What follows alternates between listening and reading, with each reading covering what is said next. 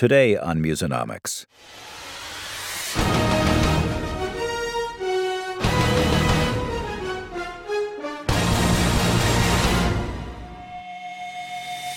I'm Larry Miller from the Music Business Program at NYU Steinhardt. On this episode, we're talking football. Songs can become really big from a from a Super Bowl use. You can get paid very well for them, but you can also get an extremely huge amount of impressions. Okay, well, we're not talking football exactly, but this weekend is Super Bowl 50 on CBS.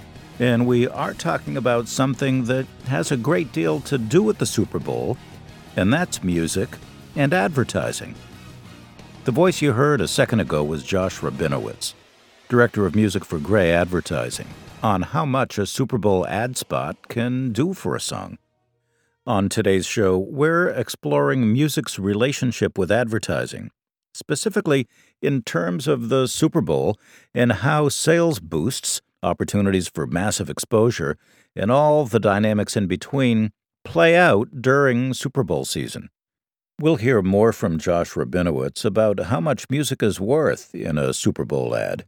But of course, any discussion of music and the Super Bowl would not be complete without spending some time on the Super Bowl halftime show. It's an American cultural tradition that over the years has brought us things like Katy Perry's Left Shark, reunited Destiny's Child, and added the term wardrobe malfunction to our cultural lexicon. But more than that, the Super Bowl halftime show is the biggest musical performance of the year, with the biggest televised audience available and exposure that's hard to match anywhere else in the world of live performance.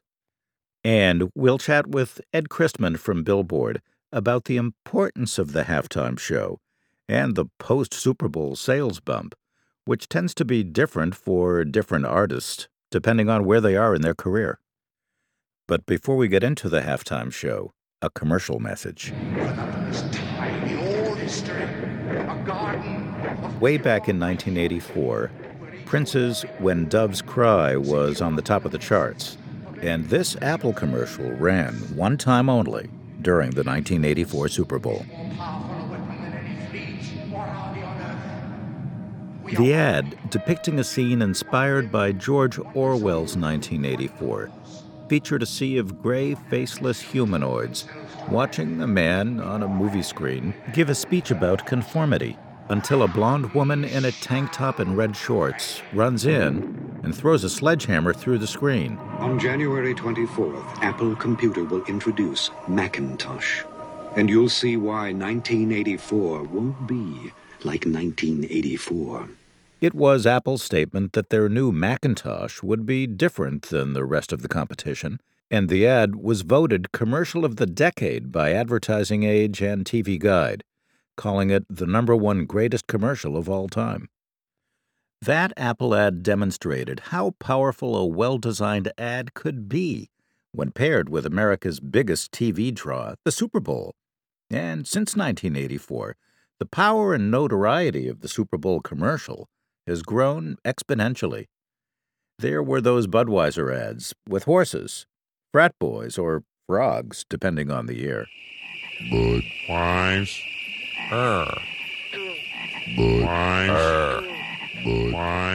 There was the ad where Cindy Crawford drank a Pepsi. Is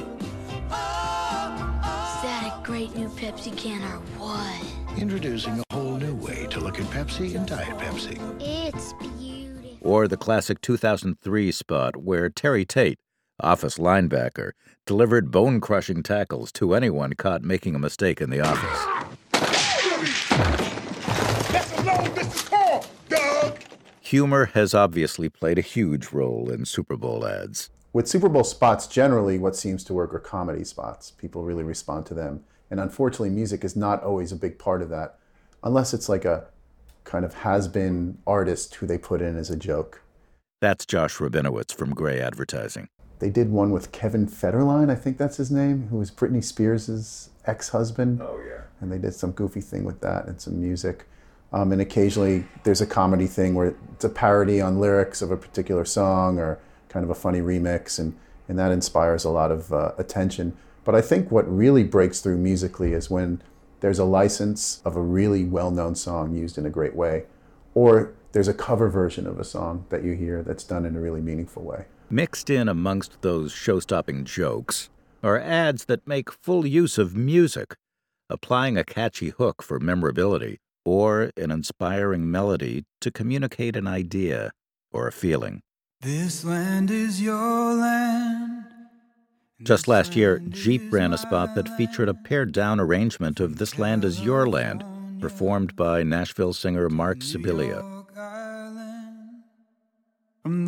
Redwood forest to the Gulf Stream waters,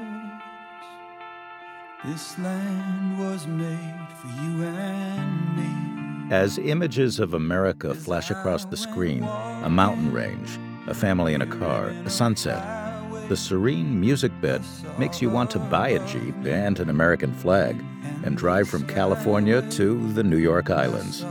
It's perfect Americana advertising bliss. A lot of attention was paid to that. Um, it was very moving. And then some of the uh, Budweiser spots over the years, they're using big songs, but they're kind of tapping into people's uh, emotional chords. I don't know if you remember a few years ago, there was a thing with a puppy that has this great relationship with the guy that takes care of the Clydesdale horses, and they used the song by The Passenger. Oh, yeah. And it became a huge hit because of that use. That's another important thing is songs can become really big from a from a Super Bowl use. You can get paid very well for them, but you can also get an extremely huge amount of impressions. Josh, what is the range of license fees for an ad that's going to get that kind of visibility? That's a great question, and it's a really interesting question because Sometimes it's just a song that's going to be licensed one time for that one use, just the Super Bowl. Other times it's a song that's going to be licensed for the Super Bowl that's part of a campaign that might run six months, three months, a year. So that obviously affects the price. But let's say it's a single use. We've done a few of them over the years, just using it once. And it's a pretty well known song. I won't say specifically the song because I don't want to get in trouble, but it, it could be six figures just for the master and publishing for the one use. Low six figures, could be high six figures if it's a song by someone like a duo like Lennon McCartney or Richards Jagger, or uh, you know a, a big Pete Townshend song or a great American rock song. So, in the ad trade, I imagine people have been talking about what's going to happen on the Super Bowl this year. Any speculation that you can share with us? Anything that we should look forward to? I know that um, I've heard rumors about a Taylor Swift thing, but I'm not sure. It hasn't been confirmed to me. We're working on something at my agency that's a parody lyric that potentially the artist who wrote the song and had the hit with it will be in. Um, it's for one of our brands, and that should be a lot of fun. Generally speaking, you know, it's it's guns a blazing, so you, you know that there's going to be some big songs utilized in the marketing and people are going to be talking about them. And generally, you're going to find some really famous artists as well, of the caliber of like a Madonna or a Taylor Swift.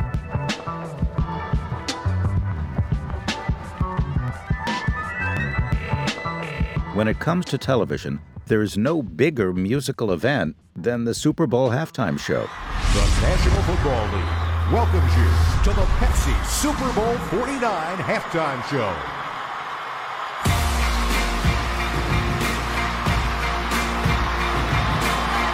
Last year, Katy Perry took the stage in Arizona, clocking in with 118 million viewers. Her performance was the most watched Super Bowl halftime show of all time. Second place on that list is Bruno Mars' 2014 performance. With only 3.8 million fewer viewers, the viewership, already massive, seems to grow every year. Let's put that 118 million number in perspective. In 2015, the Grammys registered 24.8 million viewers, the Oscars 36.6 million, the World Series averaged 14.7 million, and the NBA Finals garnered 19.8 million viewers. The Super Bowl halftime show has a bigger viewership than all those major television events combined. There is really no disputing the cultural significance of the Super Bowl halftime show nearly every American with a television tunes in. In many ways, it's music's biggest performance of the year. It's certainly the most watched performance of the year. To learn more about the Super Bowl halftime show's effect on sales, we sat down with Ed Christman from Billboard. Ed recalled an annual survey of marketing executives, which asked the question What are the biggest marketing tools at your disposal? Every year, the Super Bowl always came out in the top three, sometimes even number one. Which makes sense given the enormous exposure that a Super Bowl halftime show has for its performers. But I was always surprised because while the Super Bowl is great exposure, and it's probably the, the biggest exposure any uh, artist will ever have in their career, the sales just aren't the same as if they were, say, on the Grammys. On the Grammys, you you have instances where an album can take off and just blow up completely. Like Adele's album, she'd already sold six million copies, and three weeks before she played the Grammys, she went from 122,000 to 237,000, and then the week after the Grammys, she sold 730,000 units that week. Norah Jones is another one that blew up after she did 621,000. And there's a there's a few other examples down through the years where you have these big sales blow up, and then when you you, you move over to the Super Bowl, you can see on the tracks you can see some some sales uh, blow up, so to speak, but not even to the degree of what I just mentioned with Norah Jones and Adele. Even on the track side, which is a 99 cents purchase versus a ten dollar purchase, um, you just don't see that kind of a sales impact from the Super Bowl. So, despite the massive exposure available at the halftime show, the sales increases don't always follow. One of the more surprising things is that some of the classic acts, like the Rolling Stones and Who, would, would, hardly get any sales pickup whatsoever from their appearance. Why do you think that was? I think it goes back to the Super Bowl itself versus watching the Grammys. When you're watching the Grammys, you're watching the Grammys because you're into the music and you want to see what's going on music wise. And a lot of the people who, who are there, they, they come away with impressed with somebody and, and they, they, they act upon it. For the artists that do get a Super Bowl bump, what do you think are the factors that drive a positive result? For example, last year, Missy Elliott was a surprise guest she had a huge post game bump, bigger even than Katy Perry's, which was significant, but no question, Missy had the bigger boost last year. Why was that? I think it's a matter of how much you can grow and how much you can go. Katy Perry was already established superstar. and She'd already sold a lot of records, uh, a lot of uh, track downloads, and so on. Missy Elliott, Elliott was wasn't top of mind. She re- reestablished herself with that performance, and uh, so she had a boost of like an, of 190,000, 189,000.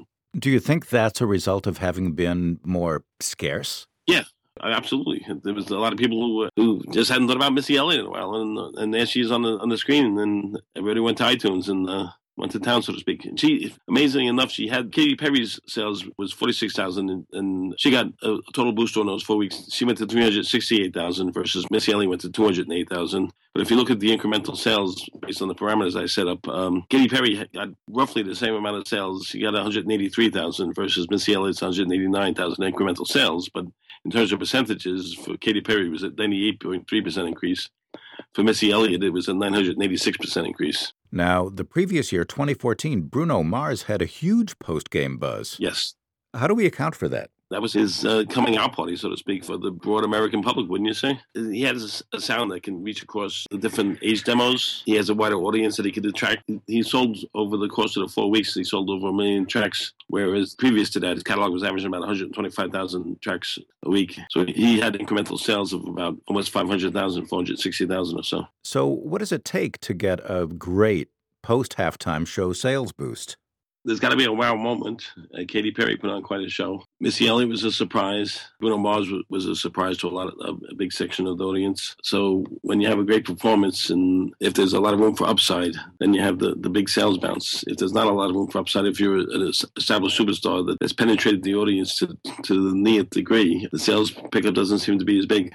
Any guesstimate on where Coldplay is going to fit on that spectrum? I would think that Coldplay is going to appeal to uh, a certain uh, cross section of, of this audience, a certain element of the audience. I don't think it's going to be as widespread as reaching all the demos. There'll, there'll be a lot of old geezers uh, like like myself who are not who are not familiar with them that, that may uh, may pick up on them and might say, "Hey, this is let me check out this band. Let me go out and get them."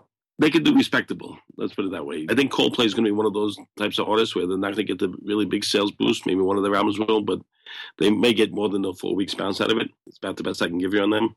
Are you excited for the game? Yeah, I'm not a football guy. football football moon's a perfectly good bar as far as I'm concerned. That's Ed Christman from Billboard.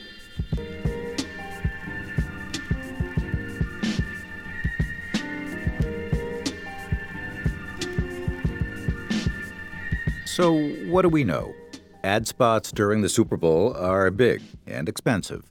They provide a massive opportunity for advertisers, and quite often those opportunities are best seized with the perfect song and the perfect visuals. And clearing the perfect song is costly. The Super Bowl halftime show provides the biggest stage a musician can find. With more than 100 million anticipated viewers, it simply doesn't get any bigger than that. The numbers show that sales do increase for performers. The last three artists to play the halftime show, Katy Perry, Bruno Mars, and Madonna, spurred 211%, 352%, and 591% increases, respectively, in their total album sales, digital downloads, and streams the week after the Super Bowl.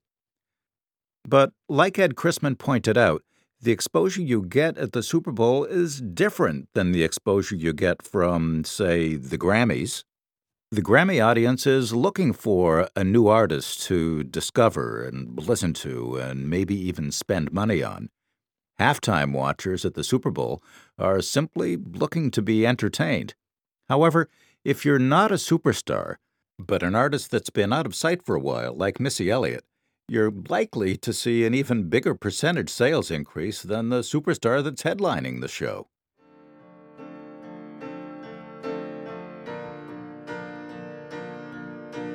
This year, the superstar headliner is Coldplay, and we'll have to wait and see what kind of sales bump the fans of the gridiron are going to give to the English rockers. But one thing is for certain this year nothing screams football like Coldplay. On our next episode, the role of music in presidential politics. So, for those of you who are excited, terrified, appalled, or bemused by this current cycle of presidential primaries, you won't want to miss it. But that'll have to wait because we're out of time this episode. Be sure to tune into the Super Bowl this Sunday, even if just for the ads and the halftime show. Big thanks to our guests Josh Rabinowitz from Grey and Ed Christman from Billboard. The Musonomics podcast is a production of Musonomics LLC, strategy consulting and analytics for and about the music industry. The Musonomics podcast is produced at NYU Steinhardt by Sam Behrens and Travis Fodor with help from Kiana Agina, Saroshri Dasgupta, Judy Choi, Kira Powell, and Samantha Tubner. Thanks to Ron Sadoff and Catherine Moore. From the Music Business Program at NYU Steinhardt, I'm Larry Miller. Thanks for listening.